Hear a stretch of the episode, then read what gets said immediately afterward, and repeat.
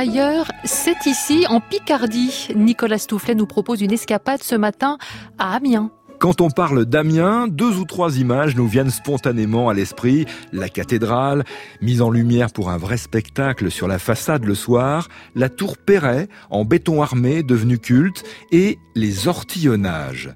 Un nom qui vient du Picard, qui désigne des jardins, en l'espèce des jardins construits sur des marécages, sillonnés de canaux et dédiés à la culture maraîchère. Les ortillonnages, c'est aujourd'hui 300 hectares protégés à l'est de la ville. Il y en avait à l'origine plus de 30 fois plus. De terre nourricière, ce qu'elle est toujours, on est passé à une terre symbole de la résistance à l'urbanisation et à la culture intensive. Les ortillonnages d'Amiens et des environs sont aussi un lieu de visite paisible, au rythme des barques qui vous font glisser sur ces canaux, comme si vous-même alliez ramasser vos salades. On est très loin du jet ski. Au cœur des ortillonnages d'Amiens, auprès des ortillons, qui est le nom donné aux maraîchers, les ortillonnes pour les maraîchères, bien sûr, Gilbert Fillinger, qui est le créateur du Festival des ortillonnages. Bonjour Gilbert Fillinger.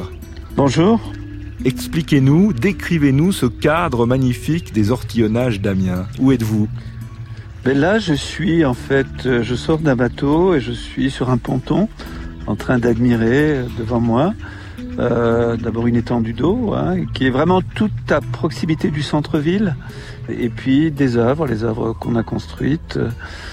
Euh, un, téléphone, euh, vous savez qu'on peut trouver en Angleterre, une cabine téléphonique. Rouge. Euh, voilà, des, des jardins qui ont été construits par de jeunes paysagistes et des canards et des poules d'eau et donc c'est un peu un mélange de de naturel, de sérénité et euh, la présence de ces œuvres d'art donne une personnalité euh, presque merveilleuse à, cet ensemble qui se situe devant moi. Ce festival des ortillonnages qui a lieu en ce moment jusqu'au mois d'octobre, c'est la présentation d'œuvres dont certaines restent toute l'année en fait. Elles sont pérennes pour certaines d'entre elles. Voilà, l'idée de départ, si vous voulez, on demande à un artiste de construire une œuvre, mais on lui donne pas la, la, la contrainte du, du, pérenne, puisque si l'œuvre, voilà, elle n'existe qu'une saison, c'est tout à fait possible.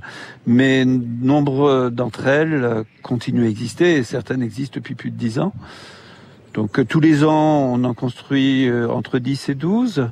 Et euh, le, voilà, le, la personne qui viendra faire ce voyage, elle verra euh, une cinquantaine d'œuvres.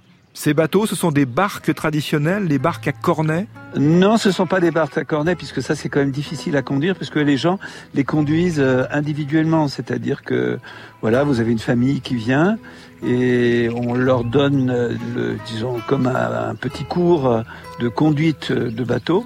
Et puis après, les gens s'en vont euh, sur leur bateau et, et font cette visite qui dure deux heures et demie. Oui. Et est-ce qu'on peut visiter les ortillonnages à pied? Ben, il y a une partie à pied, évidemment. Donc, et même, il y a une partie à pied où on peut voir des œuvres d'art. Et là, on est vraiment à 10 minutes à pied de la cathédrale. On a une grande île qui est accessible par différents ponts, qui s'appelle l'île au Fagot. Mais le merveilleux des ortillonnages, c'est surtout cette balade en bateau. Et le départ, est, c'est pas à Amiens même, c'est dans un endroit qui s'appelle Camon. Et c'est quand même ce qui est le plus beau. Hein. Vous allez reprendre une barque pour euh, rentrer chez vous, euh, Monsieur Fillinger? Ah, mais j'ai pas le choix, hein. puisque nager euh, c'est c'est un peu difficile, euh, mais mieux vaut prendre la barque, évidemment. Bonne journée, merci beaucoup et bel été à Amiens et dans les environs, au cœur de ces ortillonnages. À bientôt, j'espère. Merci. Au revoir. Au revoir. Et demain, direction le Haut-Jura avec Nicolas Stoufflet.